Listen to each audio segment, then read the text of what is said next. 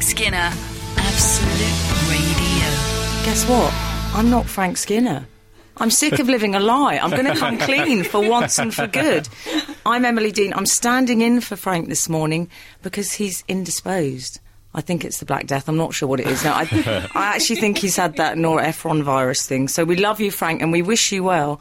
But Alan Cochrane is also, I don't know if he's indisposed. I think he's on tour in Afghanistan with Jane McDonald, was what I last heard. But I do have two rather handsome replacements this morning. I have Steve Hall Hello. and I have Matt Ford. Good morning. Good morning, boys. Can I say hello, boys? Yes. I don't know if Kirsty Walk starts her interviews like that, In a but I'm sort of liking Eva it. Herzegovina kind of tribute. Hello, Yeah. boys. It feels a bit like you know when they have an episode of Dallas and the entire cast is just replaced overnight without explanation. That's kind of what's happened this morning. This is officially the, the best spoken this show will have been done in many years. I won't have you say that about Birmingham's. How dare you? It's more the Cochrane, it's more the Huddersfield thing, Yes, this is or the true. Murfield thing. But I have to say, Steve, you have had a sighting of Frank I, this I week. have I have seen Frank. I can confirm that he is alive. I uh, was making him sound like John Darwin canoe man here, but no, we're not suggesting he's lying. He is he is Well, ill. It's but- just convenient that you know a vacancy opens up for Pope, and Yeah. one of Britain's more popular Catholics. I think he's working on his CV. That's my my theory. No, I- we were we were wandering into our shared management company, the delightful. Oh, at the same time. Uh, I, he was he was leaving and, and I was arriving, uh, so I was walking down the road near him. And he, I'll be honest, he did look a bit peaky, Hmm. Did he? uh, and I thought that that might just because he's fifty six. oh, his back's hardly been turned. But he had that he had that troubled look when someone walks down the street. The troubled look, but it's a it's a look. Just Matt, FYI, he often has the troubled look, but I Oh, we know, I know, like but I it. see the troubled look. Yeah. I often give money to it. I'm starting to feel bad. But it's the trouble, particularly the troubled look of someone leaving our mutual management agency. It's often it's a troubled look of someone who's just seen an Edinburgh budget or something. It's, it's the look that that troubled look that usually says, "What has Stuart Lee said this time?" uh, and I was just about to say hello to him. Uh, Oh, uh, yeah. And then uh, I realised at the last possible second that he was wearing headphones. Uh, and I like this has all gone a bit. When were you when Kennedy was shot? I'm enjoying this. and uh, uh, yeah, at the last possible stage, so I just I went, "All right, Frank," because uh, I Oh, thought that that's was, nice, yeah. though, Steve. What did he say? He he didn't notice because he had headphones in. Uh, that's the most mortifying yeah. thing I've ever heard but I- in my life. I did it a bit too late, and I realised because he looked a bit troubled. I thought if I grab his arm, it's it's going to look like a, a low level mugging. It's a bit And, uh, ABH and that I find. When I'd arrived at Labrador Grove Tube, I, I, uh, for those who don't know what I look like, I'm a spectacled man of Semitic extraction with a beard. uh, and when I when I passed through Labrador Grove, someone went, "All right, David, where's Frank?" Uh, and so I'd worried that was playing in That my went Stato. So, so I'd worried that if I stopped Frank, he might go, "All right, Dave, you look well." That's horrible though. When you run into someone and they don't recognise you, that happened to me with Gok Kwan once. It Which did. way Would he, would round? he say, "I only know you naked"? Is that what? How dare you? Um, I was in a private members club. And Oh. I said, Gok. And the difficulty with that is you can't pretend you meant to say someone else, because obviously there's only one Gok Kwan, as I believe they shout on certain terraces the world over. Um, and he just, he sort of, I said, Gok. And then he sort of blanked me. It was awful. Oh, dear. Yeah. So I, you know what, guys? I, I'm not going to lie. I felt broken. Well, in a situation like that, it's all about the confidence. More got Kwan in a bit. Frank Frank Skinner. on Absolute Radio. Absolute Radio. This is Emily Dean standing in for Frank, and I have Matt Ford and Steve Hall in the studio with me. There's already been a bit of love blossoming this morning because Matt Ford Whoa, said don't you- of don't you Adrian dare! Hyatt. Adrian Hyatt, the newsreader, walked in, and Whoa, Matt, whoa, whoa, Ford, ref! Matt Ford said, "Nice looking lad." Listen, he looked clean living. Uh, he looks like the man who takes the Guardian, I'm guessing, uh, watches a lot of 4OD and would wear flip flops to um, a local supermarket, doesn't eat at chain restaurants. There you go. That's Hyatt in a nutshell. You had me at four OD. he said. He just looks like a nice guy with nice opinions. Well, let's we'll let you know how that one plays out. Um, I was rather obsessed by a news story this week, Mm. boys. I'm enjoying this boys thing. um, it featured Ken Barlow. Are you familiar with his work? I certainly am, yeah. He's actually called William Roach, but he's one of those people who's forever destined to be just known by his character's name. Like Boone, do you remember him? Michael Elphick! Quality with Neil Morrissey. It was filmed in Nottingham. Wow, that's a lot Yeah, of stats. It was a wonderful series. In fact, I- Mr. Matford, Nottingham is very close to his heart. Oh, yeah, yeah, lovely. I played Knockadore Run on Michael Elphick's trailer when he filmed at a windmill. Oh, I'm sorry to hear Oh, that. it got really annoyed at me. It was, I like the, the windmill detail's important. Come Yeah. on, knock a door right. It's acceptable elsewhere, but not in a windmill. That, that could take your head off. If I, if I stick my head out the door and that windmill takes me head off, It is a bit like uh, Tosh Lines in the bill as well. that was that was very sad. He passed away sadly, and the son. Did I sound sincere? I hope so. The son ran a headline. Wasn't it something like "Tara Tosh" or something very disrespectful? He had he had a name. Give the man a name. Anyway. Ken Barlow, Yeah. I'm still calling him Ken Barlow. uh, as above, so below. He, yes, very good. this is what happens when you work with comics. Not that I'm suggesting Alan and Frank aren't comics. um, Ken Barlow has dumped his girlfriend. Nothing. She was too good for him anyway. Let's let's say it like it is. Well, oh, Matt, she was no Adrian Hyatt. Let's- Yeah, but she was way better than him. I don't. I'll I'll put this on the record now. Go on. Bill Roach is not my cup of tea. oh, there you go. He, he's, not- uh, he's Well, not- it's, I it's think- I don't like remarkable, the isn't it? look of Because, that man. because Bill Roach is 80 years old. And that, that is, that's a brave age at which to. Well, this- how do you dump someone when you're 80? yeah, but he's a roach. I mean, he will live for years and survive the You, nuclear I think holocaust. what you do is maybe you they steal the keys to your mobility scooter is what happens. But I, I do think it's kind of an undignified thing to do when you're 80. I don't think you can dump people when you're 80. I don't even think you can have a girlfriend when you're 80. I think you can only have a girlfriend if you wear a hoodie and you text people smiley emoticons. That's girlfriend. Well, it's, if you if you're 80, you don't really you don't dump anyone or anything. If you if you, you don't dump someone, you accidentally drop them. They slip out of your hand, and then you feel slightly embarrassed. I can't believe this. Eight- uh, 80's the new 70, for God's sake. Well, I'm- I was You heard wondering it if here he should, he first. should have like a campaign a bit like "Don't hassle the Hoff." Uh, I'm Yes. going to start a campaign. Don't reproach the roach. Don't Bill the roach. Nice. He will not pay for dinner. he, um, The oddest thing about it, he also did you read his reasons for the split? He said, and I've heard some excuses in my time. No, I really have, Matt, heard some excuses in my time. But he said, um, I want to concentrate on my spiritual path. I don't like the sound of his spiritual path. I think he could be a bit of a filthy creep. yeah. Well, again, at, at his age, I hope his spiritual path is appropriately gritted in the cold weather. well, I hope he has those snow chains on his Yeah. boots. it said uh, the quote I read was that he said he wanted he told her that he wanted to explore a mystic message of love. Mm. Which it- it- I imagine that her next response was, "I'm not into that. That's disgusting." Whenever someone splits up with you and uses the phrase, I want to explore, that's never generally a Yeah. good sign. That's only appropriate for Sir Ranulph Fiennes Yeah. and no one else. She said also, she said, um, we always knew 2012 would be a big year for him. I don't know what that meant. That was to do with the, the mystic message of love or something like that. That was the, maybe that was what the Mayan calendar was actually predicting. On the 21st of December 2012, Bill Roach is going out in search of some tail. This is Frank Skinner, Absolute Radio. Have we heard from the outside world? Uh, oh, Frank says that. Makes me miss him. Oh. and we barely even knew him. That was an awkward silence. You both took that a bit personally, and I'm sorry for that. It's okay. We have indeed heard from the outside world. Am- Amanda Taunton uh, has emailed Has Frank got the man flu? Uh, men are such wimps when they have the man flu. Chin up, Kath. Two kids in the house for a couple of days. So Oh, there's a, a message of support. she's suggesting that Frank is somehow juvenile as well, as well as Baby Buzz. Uh, and meanwhile, we've had a text from uh, f- from five three four, uh, who said uh, Mm. Does, VX. does Matt know? I don't think Matt knows. Yes, I was. I Can was, I you was- tell Matt? Basically, because sometimes people don't, they, they, they neglect to put their name sometimes, uh, and so obviously we can't read out uh, their full phone number. sure, sure. They used to. Apparently, there were a few problems. Dappy. So we just so we just refer to them by their final three numbers. Okay. Yes. It's a bit like it's a bit like the film Scum. Oh, Four seven three seven Carling, sir. yeah, it's a whole prisoner thing we've got going Yeah. on here. Oh, that's quite nice. Mm. So uh, five three four has uh, texted in. V excited to wake up to Emily's N.W. tones. And I wasn't entirely. I Oh, presume that's Northwest. London. Your your postcode. I did. don't I did wonder if know. it meant nice wedges. Oh.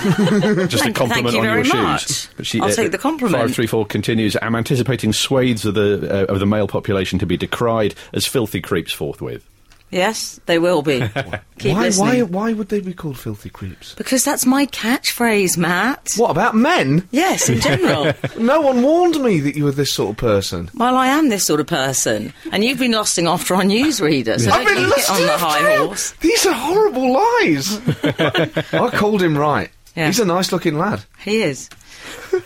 we were talking about uh, about pensioners earlier on, weren't we? Indeed. We were talking about uh, Ken Barlow, and he's not the only pensioner that's been in the news. Yeah, but you can't call Helen Miller a pensioner.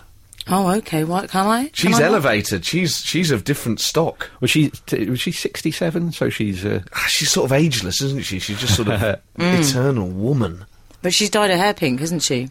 And good for her. Oh, okay. whoa, whoa, whoa, Oh, whoa! calm down. Uh, don't you touch Did you me. like it? It was a little bit sort of, you know, I might have been intimate with Russell Brand, that kind of hair colour, isn't You it? know what? I I hope she has. I've got a real thing. I sort of, I really hope that they have because I think there's such a powerful message there about okay. about people and and uh, personality. I got I got quite because she looks great. Uh, It's a tricky thing. I think she looks very nice. She does at the same time look a little bit like the old toilet roll holder at my nan's house. That's out of order, mate. Oh, It, Helen! it was the dress. Um, talk The about dress at that. the Baftas is a big pu- puffy white dress and then the pink hair. Yes. But I got confused on the coverage of the Baftas. All I heard was Helen Mirren, uh, uh, pink hair, red carpet, and I thought she hasn't dyed that as well. actually. She said that she'd been inspired by a contestant on America's Next Top Model, but I was surprised that was her viewing choice because I thought she'd be a bit more Hetty Wainthrop investigates, if I'm She's a honest, modern woman, Helen Mirren. or Rosemary and Time, maybe. She watches all sorts. She'll be watching Soccer Saturday. Oh, I'd love the idea of Helen with a bit of soccer you Saturday. should see her in the film Shadow Boxer with Cuba Gooding Jr. Gets it on with Cuba Gooding Jr. in the film Shadow Boxer. Helen Mirren Helen Mirren and Ch- Cuba Gooding Jr. will be attractive until the day she dies, even if she dies at 150. Wow. Well, that is a big call. that is a big call for the cover of FHM. Absolute, absolute, Absolute. radio. Frank Skinner on Absolute Radio. I think it's time, Matt and Steve, Mm-hmm. to visit one of my favourite places. oh. Are you familiar with this, Matt? It is. Email corner. Ooh, it sounds like a song off the Darkness' second album. It's lovely. Do you know, you're right. It was some there work is, there Frank is did. damning with faint praise. Yeah. It was a great album. Who wants to kick off email corner? I'm no, I'm going to choose. I choose Matt. Oh, and this is. I've got an email here from someone called Matt. And it starts with, it says, Dear It's an Frank. extraordinary coincidence. oh, but it's, this is Matt in Toronto, not me. oh, okay. Um, it says, Dear Frank, Emily, and Alan. So it's uh, alienated 66%. That's awkward. As a podcast listener, I've heard Frank's view of our current England manager as a cultured and philosophical sage. I wanted to add some supporting evidence that came to me this week. I was on the phone to my mum in London. She was telling me about a trip to the Royal Opera House on Monday to see Tchaikovsky's Eugene Wanjin, who was sitting there owl like a few rows back from mum, but the great man himself. This impressed me, not least that my mum recognised him, but that our national coach is indeed a man of culture. This surely bodes well for the future. That is all. Matt in Toronto. Well, I have to say that's a superb sighting. That's delightful. Y- y- Matt in Toronto will be furious. I th- I, technically, it would be Eugene Onyegin. But, but, Oh. um, Eugene Wanjin. Eugene Wonjin. got more of a- That's a, that is a brilliant. We, we need to write an opera called Eugene Wonjin. about a guy who gets loaned on the last day of the transfer window. Yeah, And Eugene Wanjin comes into Queen's Park Rangers. that almost sounded like your your impression. I'm going to that's interrupt email corner. dear. Just to reveal, Understandably so. I can exclusively reveal. Matt did something s- something this morning, which I'm not going to lie, it gave me stirrings. he did an impression of George Galloway, and not only is it good, but it's slightly alluring. Would you agree, Oh, Steve? it's, it's fabulous. It- it's, it's Could we brilliant. have a little burst, please? W- Would you like me to say anything in Just, particular? just say. Oh, that bit when he says the word traduced. I love it when you do that. You're traduced my name. on the international stage. You presumed me to be guilty before you brought me here. And Matasitio, Matt in Toronto. and, and those of you in, in your ilk that hold these prejudices against people with different creeds.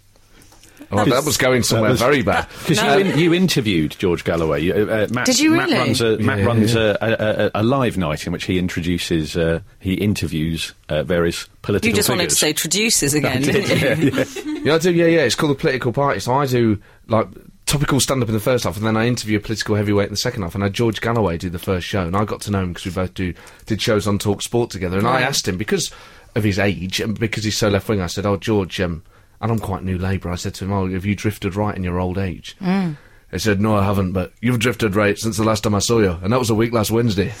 oh, oh, he's quick, that Galloway. He was Did you, amazing. uh, did you talk about Big Brother with him in the interview? or- No, I didn't. No, I, did, I thought I didn't think there was much to say about Big Brother. He, he was very keen to talk about Iraq, but uh, you know it's not really comedy gold. So No, I, I sort of moved it not to many lighter, laughs in Iraq, I hear. moved, it- moved it to lighter subjects. But he was fascinating, and he's got a lovely. There is something, buddy. Ebenezer Scrooge left the house. He We could need- we read need to- anything, We need to couldn't he? get you doing that voice, doing Fifty Shades of Grey. That would be the audiobook hit of the year. Story of George Galloway's beard. I'm happy to listen to it all morning, frankly. Absolute, absolute, Absolute. radio. Frank Skinner on Absolute Radio. Now, uh, staying in email corner, uh, we've had an email from a very angry. Can I say that was so elegantly done? You would never have known it wasn't the jingle. As you were. Do we save PRS fees? I don't know if you, uh, if you do or not. Uh, we've had a very angry email from Lenny from the block, um, who slightly blunts his ire with a pun. But uh, uh, he, he- uh, Lenny has asked the question why do people in office situations run briefly and marginally faster than walking uh, when late for meetings and or retrieving paperwork from desk or printer same run is seen when a taxi is flagged down and people do the jog in disgusted inverted commas is in his email there. Uh, the jog for a couple of seconds en route to jumping in. He then follows up with pointless token gesture, garbage. He- He's really ramped up the, the righteous indignation for the final bit of that, of I, that I email. like that his payoff I've just seen is that be That it. be it. Excellent. I have to say, I feel Lenny's pain though. I hate it when people run in offices because I don't know if you know, Matt, but I, when I'm not doing this, um, I work in fashion and there's a lot of running around in offices in five and a Oh, there is in half inch fashion, heels. yeah, yeah, yeah. And they're always running down and it's always things like, why are you running? You're not a surgeon. Surgeons are the only people that are allowed to run on the job. But you say, why are you running? But they'd be running with scissors, wouldn't they? Surgeons? Oh, yeah. yes, that's true. But yeah, lots s- you know very skinny models in high heels. There's a lot of broken bones. It's a, it's a potential death trap. But that's not running. That's tottering. Yes. and that, that, that that's different. Running. you See, the thing is, wha- the the running is is a, is an important gesture because it says, "I know, I know you, I know I'm late, Mm. so I'm just, I'm just, I'm just showing you that I think this meeting is important, even though I am late." But it's never a meeting. It's always, I was just seeing if Lucasta wanted to have lunch. Yeah. Well, it- or I was picking this up from the printer. Who? It, it always Lucasta. You're going to have to get used to my world, Matt. Is that someone's first name or is that Lewis Castor? No, that is someone's first name. These are the kind of people I know. Lucasta? Yes, it's a name. What? It, it sounds, it sounds like like where there'd be a regional horse meet. Once a year, I was running in the 345 at Lucaster. Sounds like a fictional town from a Northern Radio Four comedy.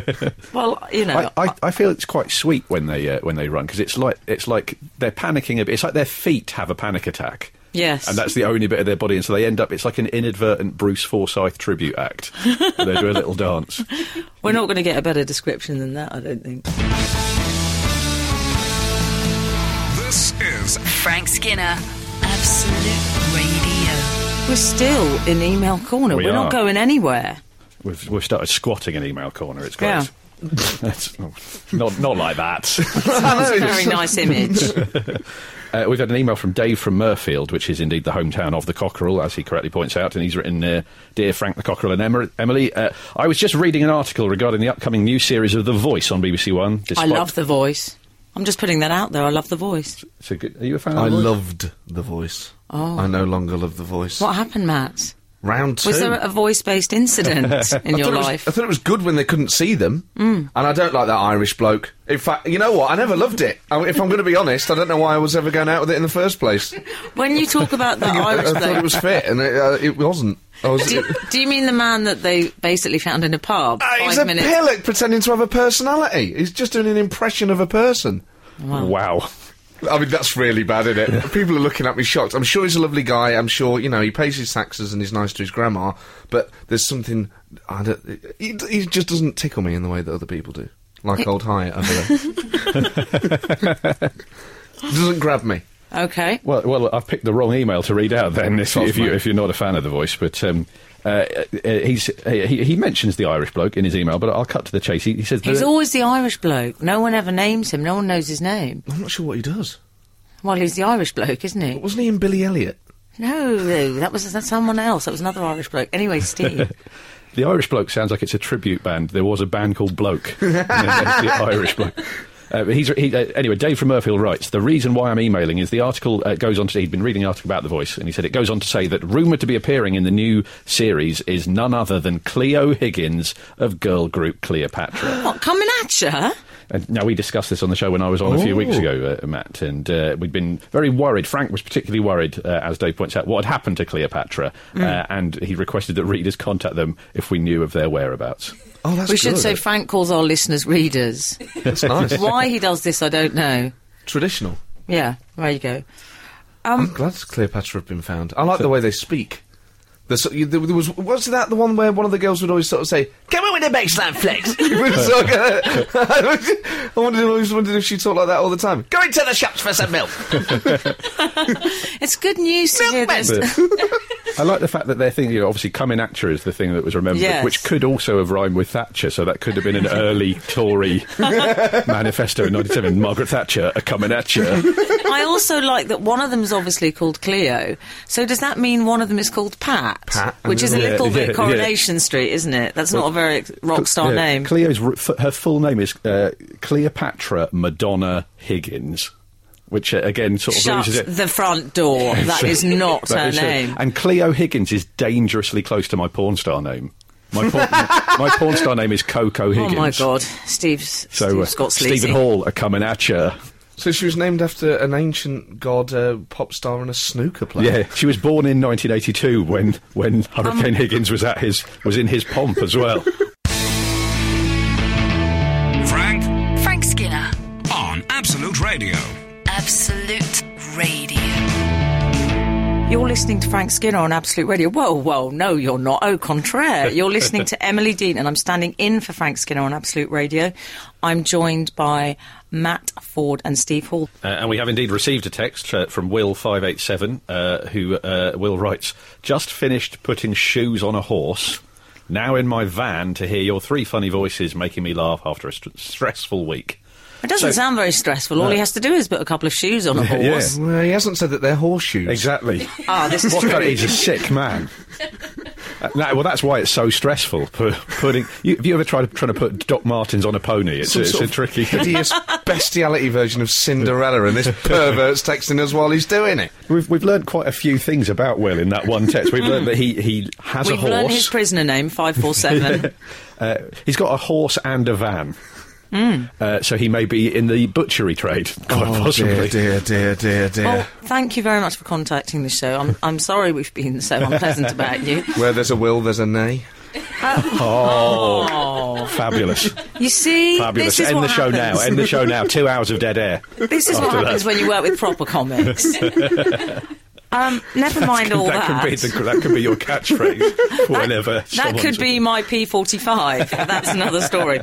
Um, I'd like to talk. We've been talking about pensioners behaving badly. Mm. Helen Mirren, Ken Barlow. What about the Pope? Um, the Pope has walked. I have to say. I feel terrible discussing this Taking story. a long time to do that.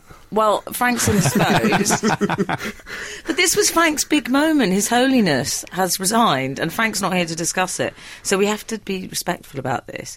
But we don't have a Catholic on board. Well, we do. Te- Oh. This I'm, I'm a Whoa, whoa, confu- whoa, yes, whoa. I, I'm a confused Hmm. mix. Uh, I am racially racially Jewish, uh, but I was baptised and raised Roman Catholic. Really? So I'm pr- pretty much halfway between Badil and Skinner in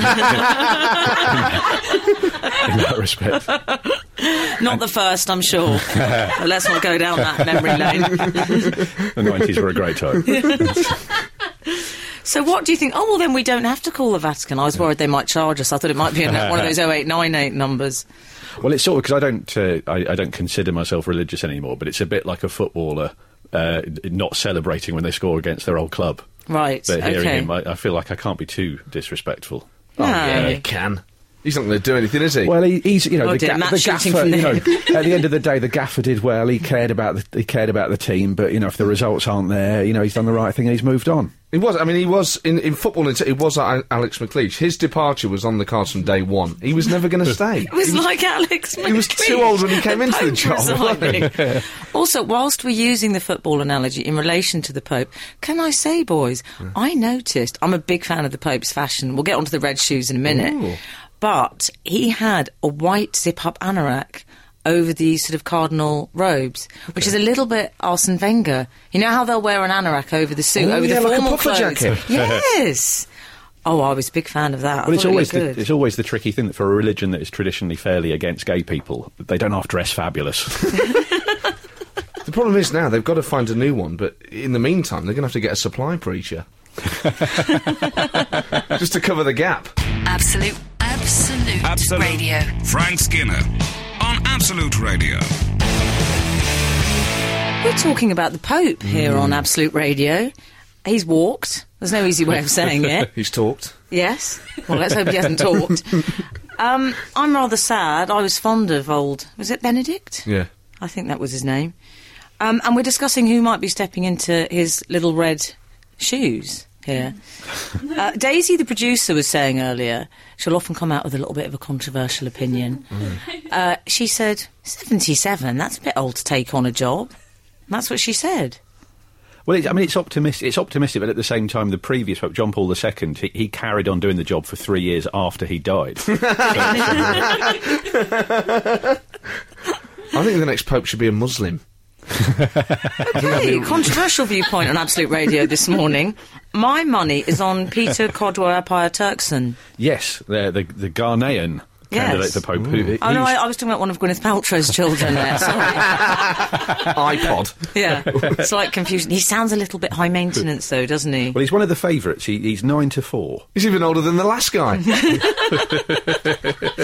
He's no Cardinal Mark Mm. Uwe, though. Yes. I wasn't sure how you pronounce his name, the Canadian candidate, because I, I, I've been pronouncing it as Mark Ouellette, just so Oh, that I have could go, you? Mark Ouellette the dogs out. I don't know that I worry about a Canadian as a pope. It's a little bit. They're Yeah. a bit. Be nice to have hey, a- let's get a brewski Yeah. and hockey sticks. That's not right. Blessed are the peacemakers, eh? Yes, It'd be nice to exactly. have an English speaking pope, though, wouldn't it? Sounding uh, a little bit racist there. Not at all, because. We need a proper British Pope in the Vatican City. We need to get a Briton in the middle of Italy. We should have a British pope. You know, we should. We didn't get the World Cup, so let's have the pope. oh, It's only fair, Standing isn't it? there with a bulldog, maybe. There's nothing wrong with the bulldog. okay. Well, because with the uh, the Ghanaian Turkson, is supposed he's the candid- he might be the first ever black pope.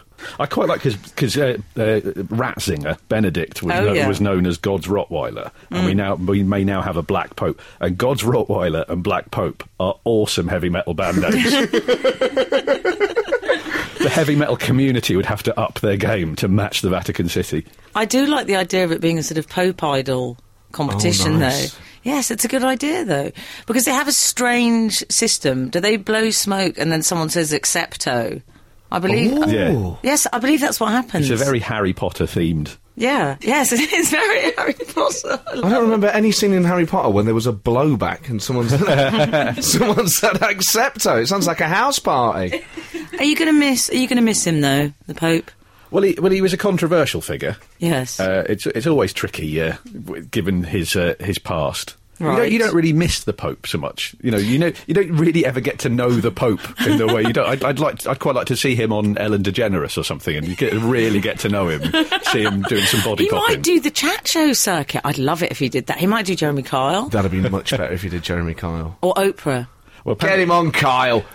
She'll go easy on him, just like she went easy on Lance Armstrong. She'll let him weep in a sky blue shirt, and that'll be the end of it. Get him on, Kyle. Tear him to shreds. Get lie detectors. plug that man in. If Uh, he goes on Piers Morgan, though, he will cry. Ah, yeah. Well, you don't give any more exclusives to Piers Morgan. Don't let that man have the oxygen of air anymore. Oh, you're not a fan of Piers? well, I'm a fan of some of my peers, but not, Nice, but, not nice. Oh, decent pun work but, there. but not of him. No, no, no. I, No. I, I want to see the Pope go on I'm a Celebrity.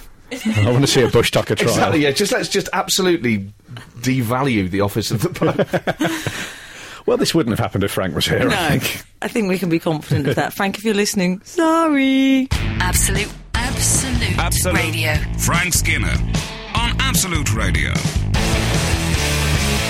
Matt, Yeah. you were looking through the papers and you started talking about Michelle Collins, and I thought I'd been transported back to 1997. Great year. Uh, Michelle Collins. Uh, this is weird because we talked about Helen Mil- Mirren already, and then Michelle Collins. The- two of my favourite women, and and I mean that. Um, Michelle Collins' daughter hacked into her Twitter account, Hmm. pranked her, started tweeting about her, saying that she had bad breath. Collins didn't see the funny side of the prank, deleted them all. Yes. Um, and I thought we, you know, it reminded me of a lot of the childhood pranks that I would play. Obviously, I You didn't s- have Twitter back then. you strike me as a bit of a prankster, Matt, if you don't mind me saying. I once gave s- I once gave soap as a sweet to a teacher, and she had it on the bus on the way home. Yeah, yeah, yeah, yeah, yeah. I chopped soap up into. I, I can remember her name as well, and I remember Oh, Can we she name and wronged shame me. her? I tell you why. I I was drawing a picture of animals in the jungle. This is primary school, right? I didn't know how to draw pecs, and she thought I'd drawn a monkey with boobs.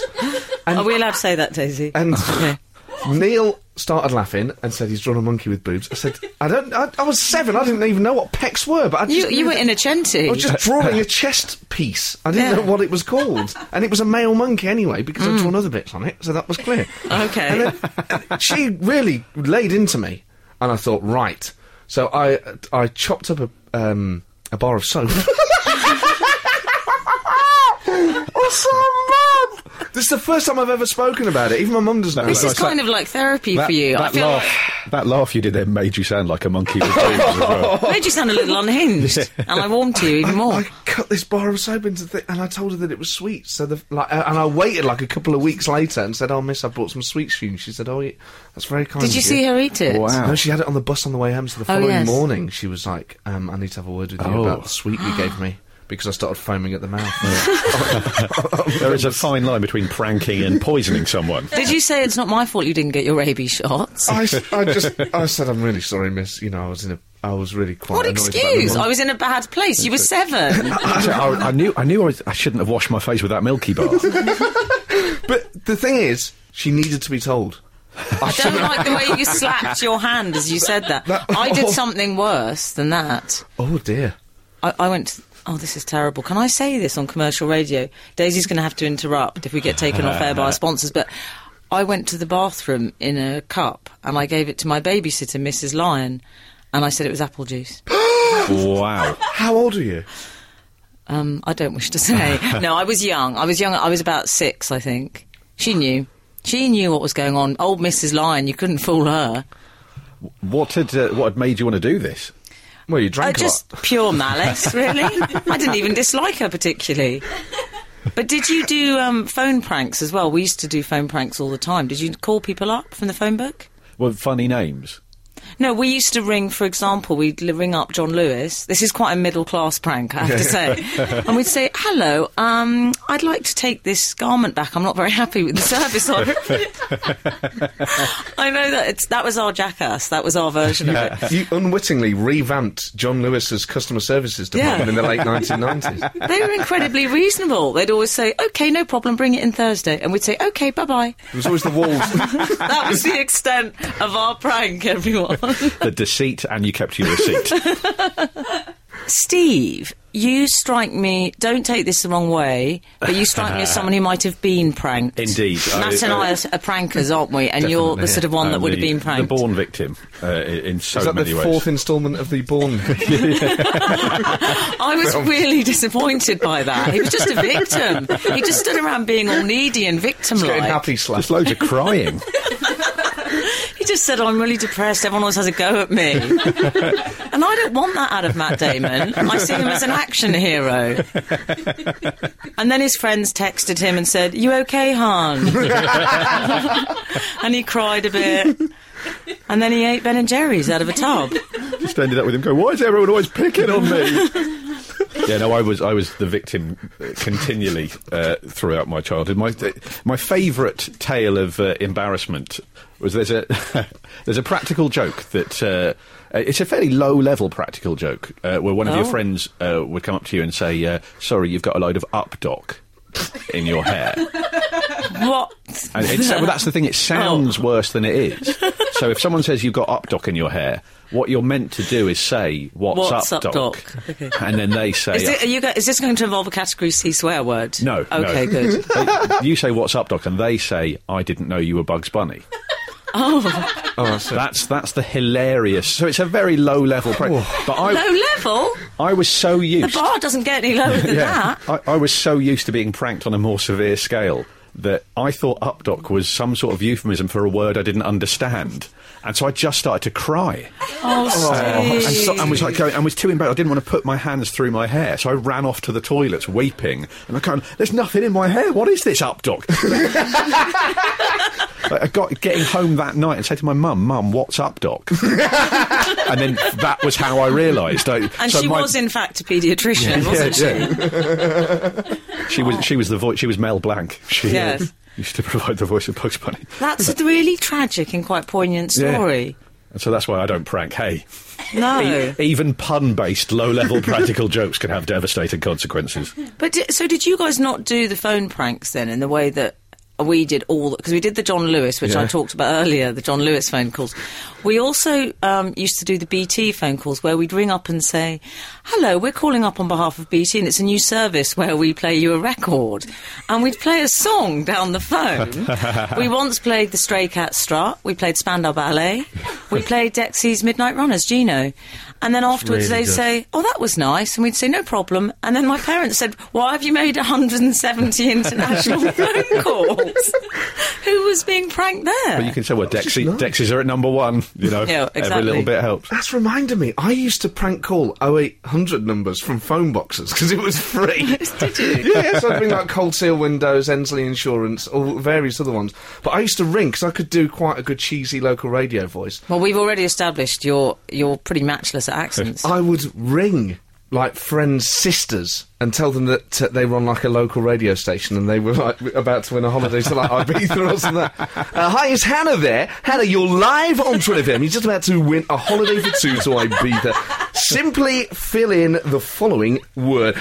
Uh, complete the band title. Is it West Life, West Side, or uh, West Husband? And they go, No, you're joking. I'm not. I'm not. I'm not. And you, like you get a gang to like laugh in the background or stuff like that. And they go, Oh my gosh, West Life, I can have it." You, no, you're not. You say that. Just cackle and hang up.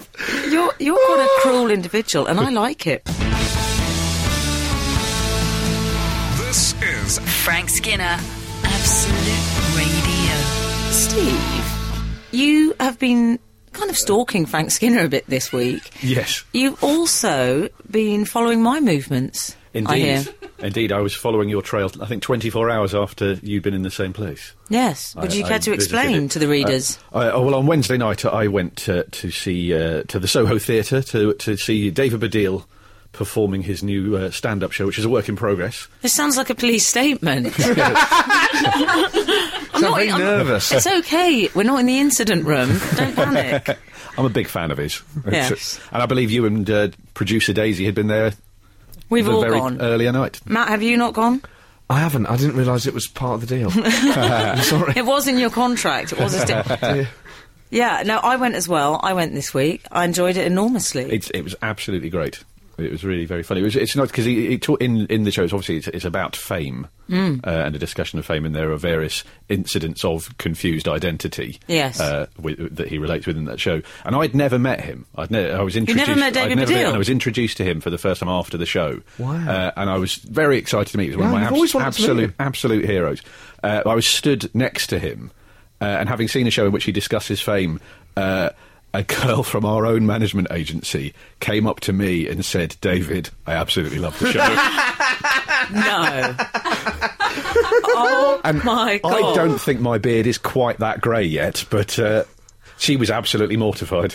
Well, She then went up to Alan Yentop and said the same thing. I can't believe this. This is ex- an extraordinary revelation. If she's listening, it was nice knowing you. Um, I enjoyed the gig enormously, I have to say, but I- what I liked, and I do like this about David, he does deliver on the famous friends front. I want that in a friend. Yes.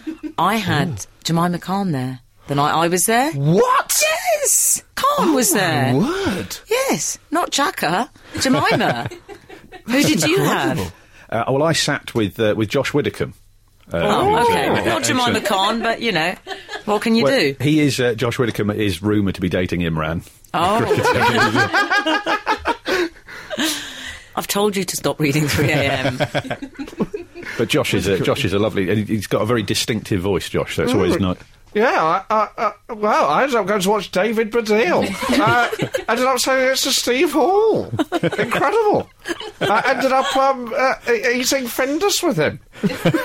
Is this how, is this how he speaks? This is worryingly how he speaks. It's Oh yeah, you never, you must have seen Josh Widdicombe. I've come across him. I mean, I haven't been intimate with him, but I you know, ended, I've up met the swapping, man. ended up swapping paninis with Pat Sharp. He sounds a little bit Coogan. Okay, we're Oh, he's a little gonna bit- we're gonna come back to David Baddiel very shortly. Frank Frank Skinner. on Absolute Radio. Absolute Radio. We were talking about a gig that both Steve and I had been to this week, which was David Deal's show. Matt wasn't there. I had a bath instead. well, you were the, the night. I think I think An you were early interviewing bath. Nigel Farage that night. I was interviewing Nigel Farage, and that's genuine. What I a great alibi. I love Matt's life. If it's not Galloway, it's Nigel. the Farage buffoon is your barrage balloon, if you will. Oh my word. He's been thinking about that. he's No, given- gen- he's given genuinely the- not. Ig- Ignore the quality, admire the speed. That's all. You know what I found awkward this week? Um, a lot of things. what I found really awkward this week at that particular gig, when you've got a friend, and as two comics, perhaps you can advise me. Again, I make it sound as if I don't regularly work with two comics. But when you go, you see, Daisy and I rushed in quite late, and we sat near the front on a little table, and I caught David's eye at one point, and he looked a little bit mortificado when he saw me. What's what's the kind of policy on that? I mean, as a friend, should you not sit near the front? if possible, you can usually just say to them as you arrive. If they try and sit you in the front, I'll al- uh, e- even if I don't know them, I'll Yeah. just go. Uh, I know them. Oh, that sounds terribly name droppy, especially at a gig about the perils of fame. It was, it's tricky if you go to like a really big concert. if I went to see Morrissey, I can't sit near the front. I know him. I like the my Rolling Stones. I like my friends have like really nice, comfortable seats in their own living room when I'm on stage. I don't like them anywhere near the gig. oh, you were no friends allowed. Absolutely no friends or family. You were a bit of a he kept himself to himself type. Oh, weren't no, you? I'm no, starting no. Um, to get a picture. I meet them afterwards, but I don't want them seeing any of that. It Don't freaks you? me out too much because I, uh, I, I just start worrying about it. I think, what, is it, what if I die in front of them and then they're going to think I'm Yeah. a fool that I'm wasting my life? They're going to say, "What Yeah. are you doing, mate?" Just FYI, yes, we often think that when we see our my, friends. uh, my mum came to see me at a gig, and she didn't tell me I was opening for Russell Howard at Wembley Arena. And I thought I thought it was my uncle. I thought Oh, my that's a uncle big was gig, coming. Steve. It's a big un, big un. When she, so I was very relieved she didn't tell me. It was a complete surprise. I got a text from my uncle, who I thought was bringing it, uh, my aunt, and he Hmm. texted, he texted, "Brilliant gig, your mum loved it." Which very weird text to get from your uncle. This is Frank Skinner. Absolute Radio. You're listening to the Frank Skinner Show on Absolute Radio, but Frank's not here. He's currently in a maximum security prison. Uh, Alan Cochrane is also not here, but my name's Emily Dean. I'm standing in for Frank, and I'm being ably assisted by Steve Hall and Matt Ford. Hello. Hello, boys. We're That one really at the establishing spot. Matt is a bit of a filthy creep, and I like it. I'm not a filthy creep, am You can- I? I'm- that's a compliment He's a of the very- highest order from me. Right, It's yeah, a I am, very yeah. hygienic creep, aren't you? Yes. And we have indeed had an email uh, from uh, Matt Henty. Okay, I I'm don't sorry. like we have had an email. That's really not good news. Frank gets loads. No, he doesn't. He gets about seven. Go on, what have we had? We've had several emails, some of which are simply too dull to read on air. Okay. Uh, we've had an email uh, uh, comment with Matt, obviously being uh, new new to the team. Yeah. I say Yes. that this is the fourth time I've ever done it. I say it like I'm an old hat. Uh, Matt Henty has asked, "Is that Matt Ford on the radio this morning? It sounds like the rotund giggler from Talksport." oh. Which is uh, your, that was your Batman villain name, the, the rotund giggler. Uh, I woke up in the night and he was on the radio. I wake up this morning and he's here again. Get some sleep. He's worried We should about your health. say Matt hasn't had. Have you had any sleep, Matt? I, Ford? I've been up for about 26 hours. That's like me in 1996. I love it. Without it any takes me sleep. back. Yeah, but I haven't, uh, I haven't had any partying. I've How been dare like- you suggest I had partying? Are you? You're doing well though. I feel, I feel it's slightly weird. I mean, uh, uh, effectively, I'm torturing myself. Sleep Mm. deprivation is a form of torture, or at least an enhanced interrogation technique. I think I'm probably going to go Well, on it could waterboard be- we, we need myself to at this find you other radio stations that you can host on, and then by midnight tonight you can go full Sarah Kennedy. point. At midnight tonight, I'll have a career. But you have been looking at the papers for us, haven't you? I have And indeed. you found a story. You got Matt likes his politics. oh yeah, don't we all these days? He loves his politics. So yours, what did, what were you? You were talking about the health minister, and I zoned out. But I'm afraid. Health Minister Anna Soubry, uh, Yes. the Conservative MP for Broxtones, we're all aware, has criticised British workers for eating sandwiches at their desks. She says it's disgusting and says we have a weird relationship with food. Oh. I don't agree with her. I think it's fine to eat at your desk. I regularly used to eat at my desk, and I'll tell you what, something else, when I used to work in offices, I would use that as a way to woo women. Would largely you? unsuccessfully. I was going to say, how did they find the egg sandwich? I would make sandwiches for girls. Why? That was not Oh, bad. I'd say, nice, I'd make you a that's sandwich and I'd get charming, like yeah. tomato chutney and I'd get the posh ham. Uh, it's probably horse. And uh, I, would, I would put spinach in it and I'd get granary bread and I'd put butter on. n- Not too much. Did uh, you? But just enough. And I, yeah, yeah, yeah. a and sort I'd- of seduction sandwich from Matt Ford. I'd- oh, I'd put all sorts in there. Uh, Guinness, whole grain mustard. I Very really went nice. to town on it. Yeah, yeah, yeah.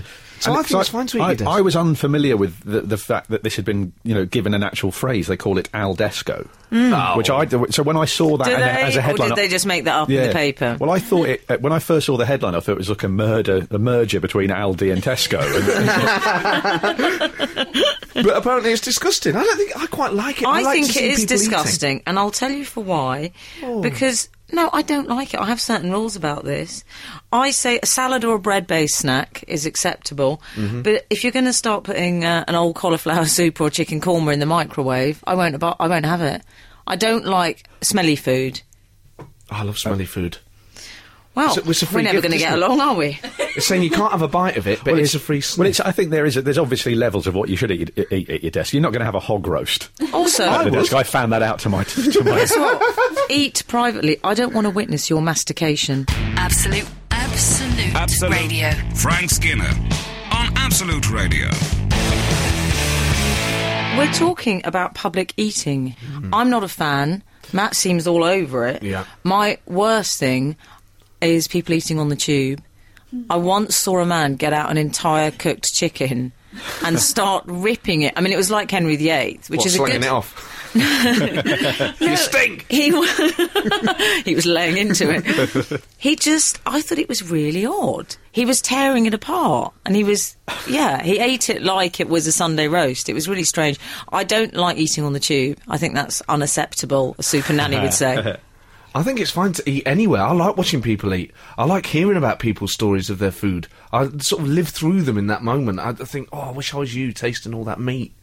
I really, I really, I'm really on their side. I really root Goodness for- me. Like, Good for you for getting some fries and getting a burger with it.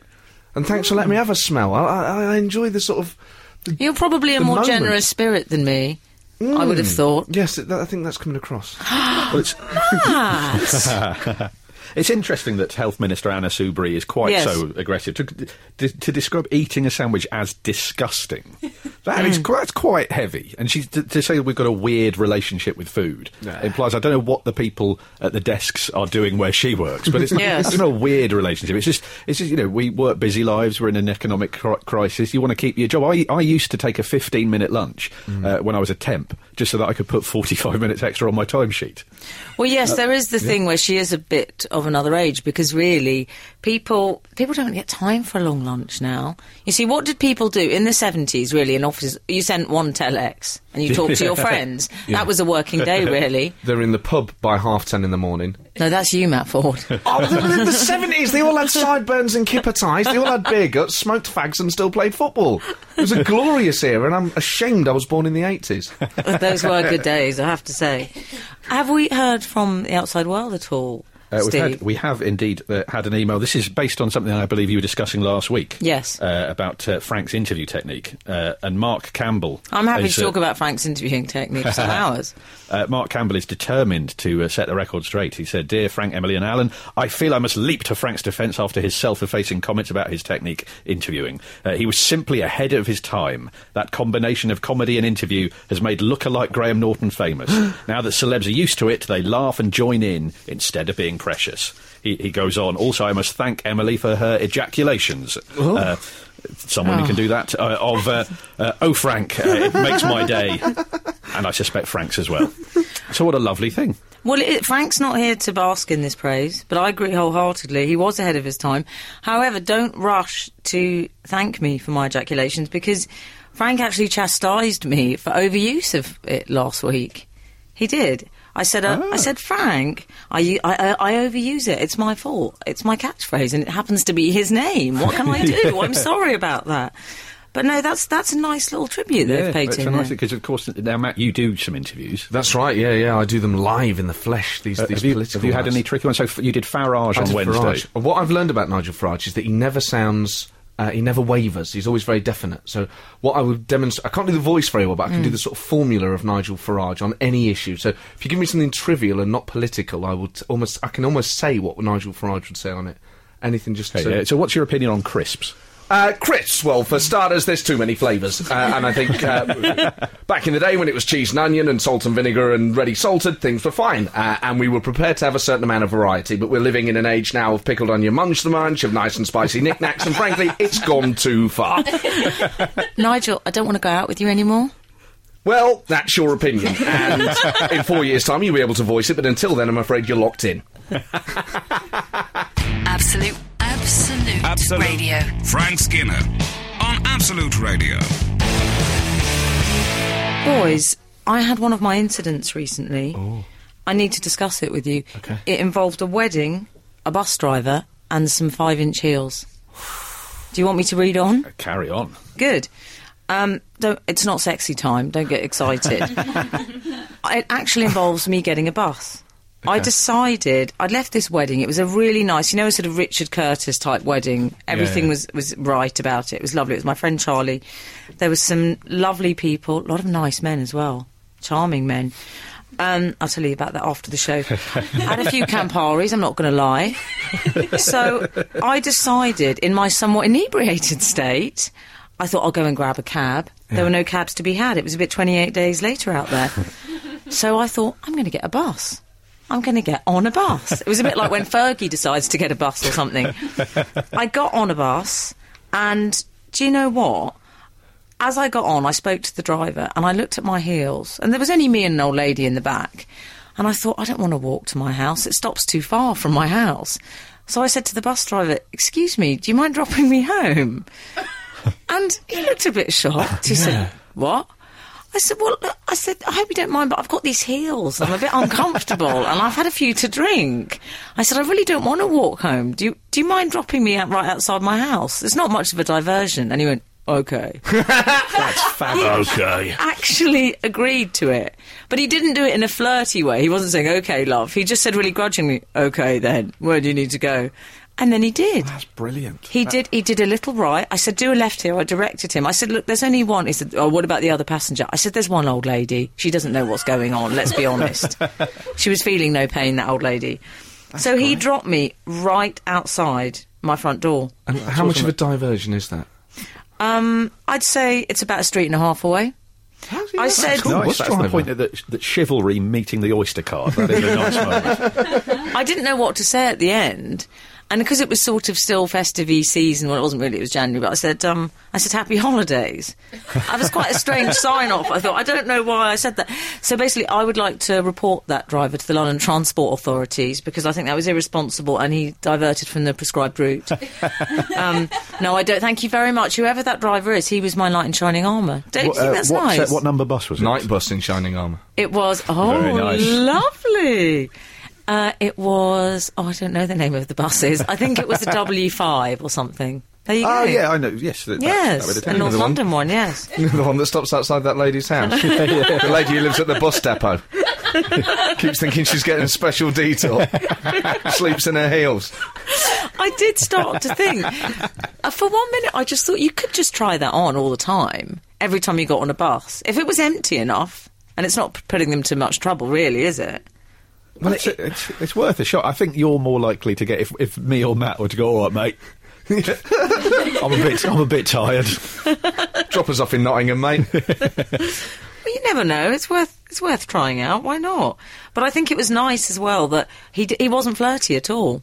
He wasn't remotely flirty. Because he's a bus driver. right? He just gets abuse all the time. He, that's why he has to li- live behind perspex. Oh, that's true. Yeah. Cabbies are a little bit more friendly because the problem is with cabbies, they think it's personal. They think sometimes, I think, you're getting in their cab because you've chosen them. Oh, do And you they think, "Oh, so? well, she must like me because she got in a bet in my car, you know. Whereas with, mind you, if bus drivers thought like that, they'd I think, love God, your I pulled. impression of the cab. Yeah, yeah. I have. Ever since I started doing this Trafalgar Square route, I've been getting so lucky.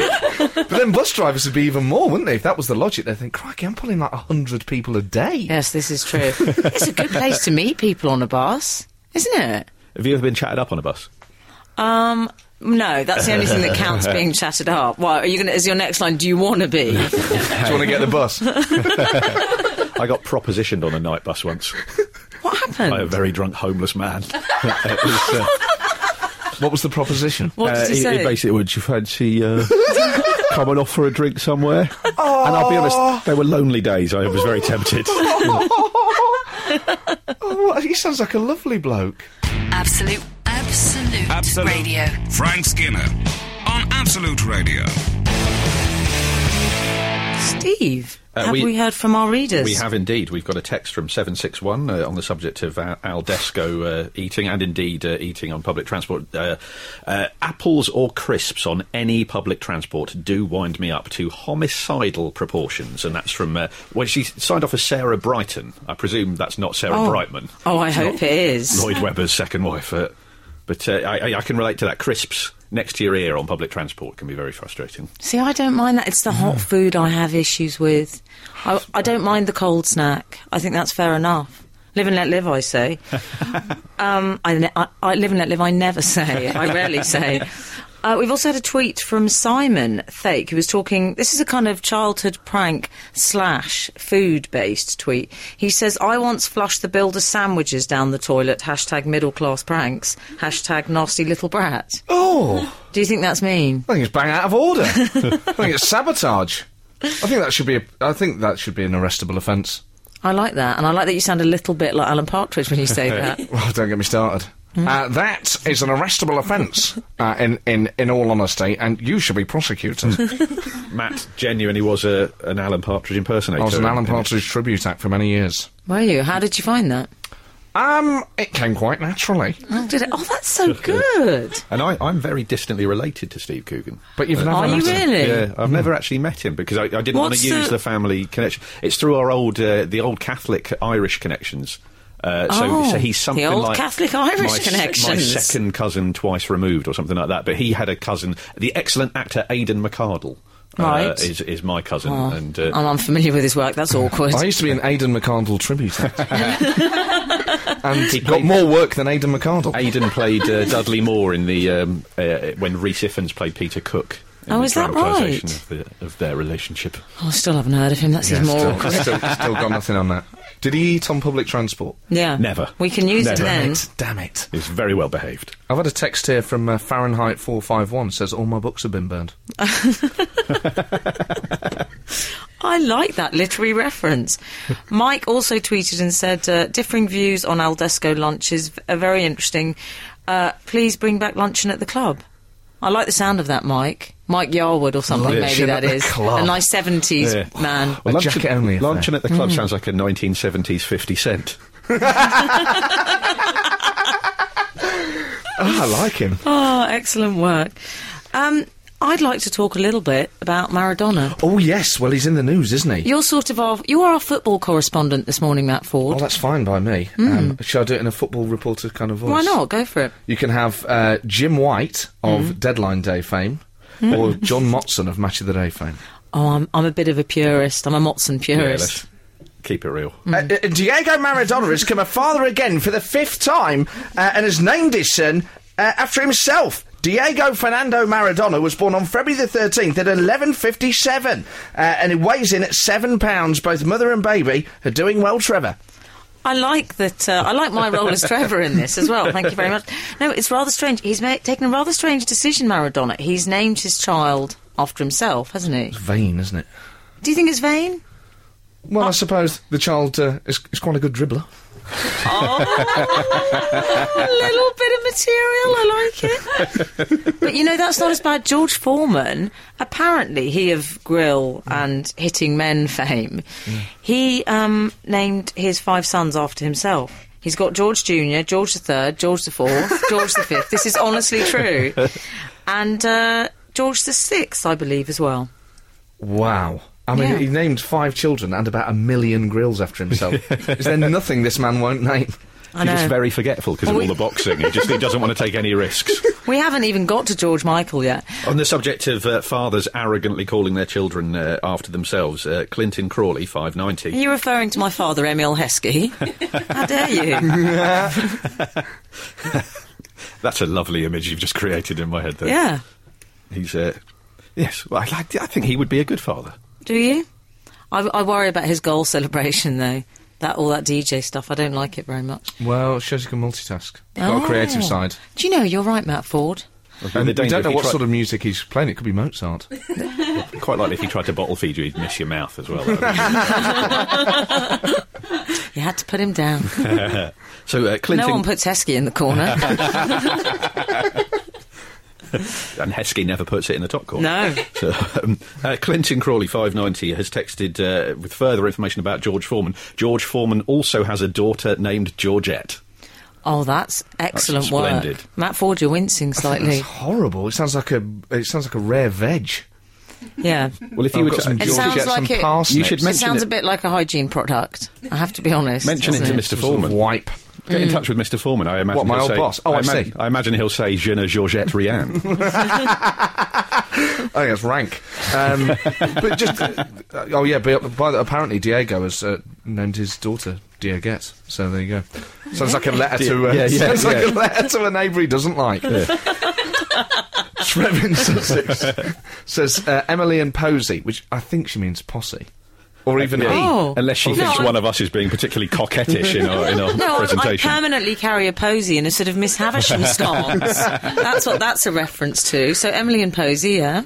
It says, When I was little, me and a friend would stand opposite each other on a busy road, and then suddenly take the strain on an imaginary rope stretched across the road. Car drivers' faces were hilarious as they slammed on the brakes. Loving the show, Trev in Sussex. Oh, and he lived to tell the tale as well. So I'm glad Indeed. that story had a happy ending after those childhood pranks could have gone horribly wrong. I know there's. I mean, the problem is, is that I'm worried about those suspensions on those cars Are you? and the brakes, No one ever thinks about the brakes. but the, the wear and tear on those tyres and on the and on the on the brake fluid. Yeah. You know, it might not. It's, it's one of those planks that's a I'd real lo- slow burner. I'd love to. Oh! You know, th- they'll they'll get that three months later when they're in the Yeah. garage. They'll go, Yeah. "Oh God, I was braked." I like that you worry about the brake fluid, though. I'd like to go on a date with Matt Ford. You worry about the brake fluid. that I've put in your drink. Not for the first time, I'm sure. Uh, we've had another email uh, from uh, Martin Husband, uh, uh, Oh. who has, has written uh, to the goddess of the airwaves and her male underlings. Oh, Thanks he's- for making he's Saturdays. Certainly, certainly going to be my husband He's after gone- Oh, this. All right. Thank to the goddess of the airwaves and her male underlings. Thanks for making Saturdays great here in France. The Oh. radio here is bleep. Uh, any chance of Frank being away next week? Oh no! Don't say that. Also, we're not. Firstly, we're not allowed to read praise out. Frank's going to go mental. He's actually he's going to go postal. He's going to go one worse than mental. He is that. I can't apologise enough, Frank, for that. I read praise, and and it was negative about you. So I'm, you know, I'm going to go Benedict. I'm walking. I'm afraid. I've got to. I've got no choice. Anything else have we heard from the outside Uh, world? we've had uh, we've had one other text in uh, again on the subject of uh, parenting. Uh, Graham five two nine has pointed out that John Lennon called his sons John Julian and Sean, which is Irish for John. So he's called both his sons John. So he was kind of vain in a little bit more of a Yeah. discreet way. Who, who would have thought that John Lennon was a bit arrogant? That's a, a thing we never knew A man about. who thought he could cure w- w- wars by staying in bed. Well, there you go. That's Well, I what- mean, that's that's what- that- oh, that sounds don't so- knock I it. sounded so arrogant, No, and but I'm that's so what sorry. Frank's trying to do right now. So don't knock it. Absolute, absolute, Absolute. radio. Frank Skinner on Absolute Radio. Ryan Gosling has been filming a film called Lars and the Real Oh, can Girl. you warn me if you're going to say words like Ryan Gosling? Because it makes me go a little bit funny. See, I don't, I don't think he's that attractive. Yeah, yeah. He, Wha- whoa. FYI, he's not for you. well, he's, he's no Richard Bryars.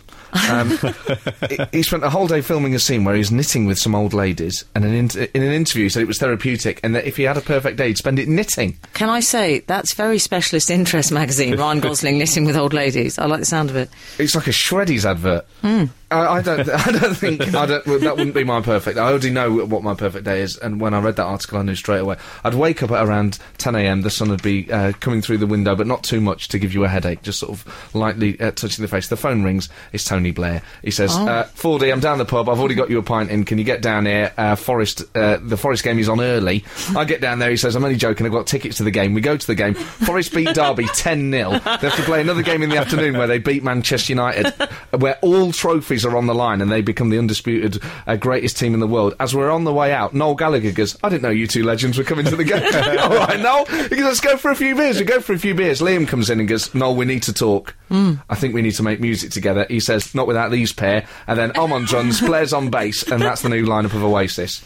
The clock strikes midnight, and that's the end. Matt, I think you need to put a bit more thought Yeah, into your yeah, perfect day. What? You need to plan a bit more. We're Come talking on. about- all right, okay, okay. Well, uh, Li- Liam and I'll say yes, yes, yes. Oasis are back together, and then uh, after that they say, "Oh look, that new Greg's has opened." So we go into the Greg's. we have a steak bake, and the guy goes, "I like this steak bake so much, I'm going to name it after you." So then it, it becomes known as the Matt Ford slice. He knows what he wants, this character, doesn't Yeah. he? I mean, I Like, can keep my going. perfect day, can I just say, would begin with the words two tickets to Hampton Court, please. Because I'm a huge fan of Henry VIII. I don't know if you're aware of Oh this. no, but I've been to Hampton Court Palace. It's amazing. Oh, have you? Oh, we Yeah, could yeah. go together, Matt. Oh, yeah, all right. Yeah, wh- wh- why not? oh, I'm really excited about that. Um, but we, can we go in the maze? Definitely. No funny business, though. I don't want no filthy creeps in the maze. Oh, there'll be no funny business. Haven't you seen my act? Okay. We need to make this so we can combine the two. Get you both down Hampton Court. Yeah. And then get Get get, Lynn. Noel get Noel to be in the centre of the maze. with with a steak bake waiting Can I have for me? Well, if you've got Noel, I'm going to have to have Vince Cable. He's my shouldn't but would, by the way, Vince Cable. oh, Matt, it's all gone wrong already before it started. for you. Do, do you have a political shouldn't but would? Uh, Glenda Nadine, Jackson for me. uh, Nadine Dorries. Uh, It's just my should. that was just your did. The perfect day goes horribly wrong at the last second. This steak bake's hello Nadine. Oh God. Can we have a packed lunch as well? I'm Yes. back in Hampton Court now. I'm Proper not old talking fashioned though, vexing. like cucumber sandwiches and stuff. like that. Oh, lovely, Matt. And no chives, though. That's my only stipulation is no chives. I don't get along with chives. I don't think I've ever had them. You know what? This is all, this, is all looking good. He's never had them. I don't like them. Who needs Ryan Gosling in his knitting? Exactly. Gosling's out. Fordy's in. if you're listening, sod off. I don't know if he's allowed to say that. Are we going to be taken off on? Okay, it's sod back, sod back. You're Not fine. again. What's your perfect days? Well, I, mine is pathetic. It's, it's driving anywhere with my wife. How about that for a romantic thing? We, do- we do these long drives in Australia. My wife's Australian, Hmm. uh, and I can't drive, so she has to drive everywhere. That's Right. one of the reasons it's perfect is I don't have to do anything. But m- most of our long drives consist of me singing Johnny Cash at her wha- uh, to, so to take her mind off how desperately she needs a wee. God, she's a lucky woman. So uh, It was, it was quite Oh, I tricky. think she that's really very needed the sweet and romantic, She really Steve. needed the toilet, and I sang "Ring of Fire" at her, which was probably not a good idea. How high's the water, Mama? Five feet high and rising. But it- my perfect day would include that, but it would also include a recreation of the time when I was eight years old and I scored from a corner. Oh! The, the most, the purest moment of Awesome. happiness I've Matt- ever experienced. I like it that Matt Ford's making it a little bit laddie in here. Oh, I quite like that. In I haven't him. even seen that goal, but I know it was a I classic. scored for I can Bo- see it in my own I scored mind. for Boreham Wood Youth, which these days sounds Great more for- like a far right movement than a football club. But, uh, Boys, I can think of no better high on which to end this show. Can I thank you so much, boys? Thanks Been a to Matt pleasure. Ford. Thanks Thank you. to Steve All. You've been amazing. Frank should be back next week, God willing. if the creeks don't And rise, etc. Thank you for keeping us company this morning, and it's been lovely knowing you. I'll be seeing you. This is Frank Skinner, Absolute Radio.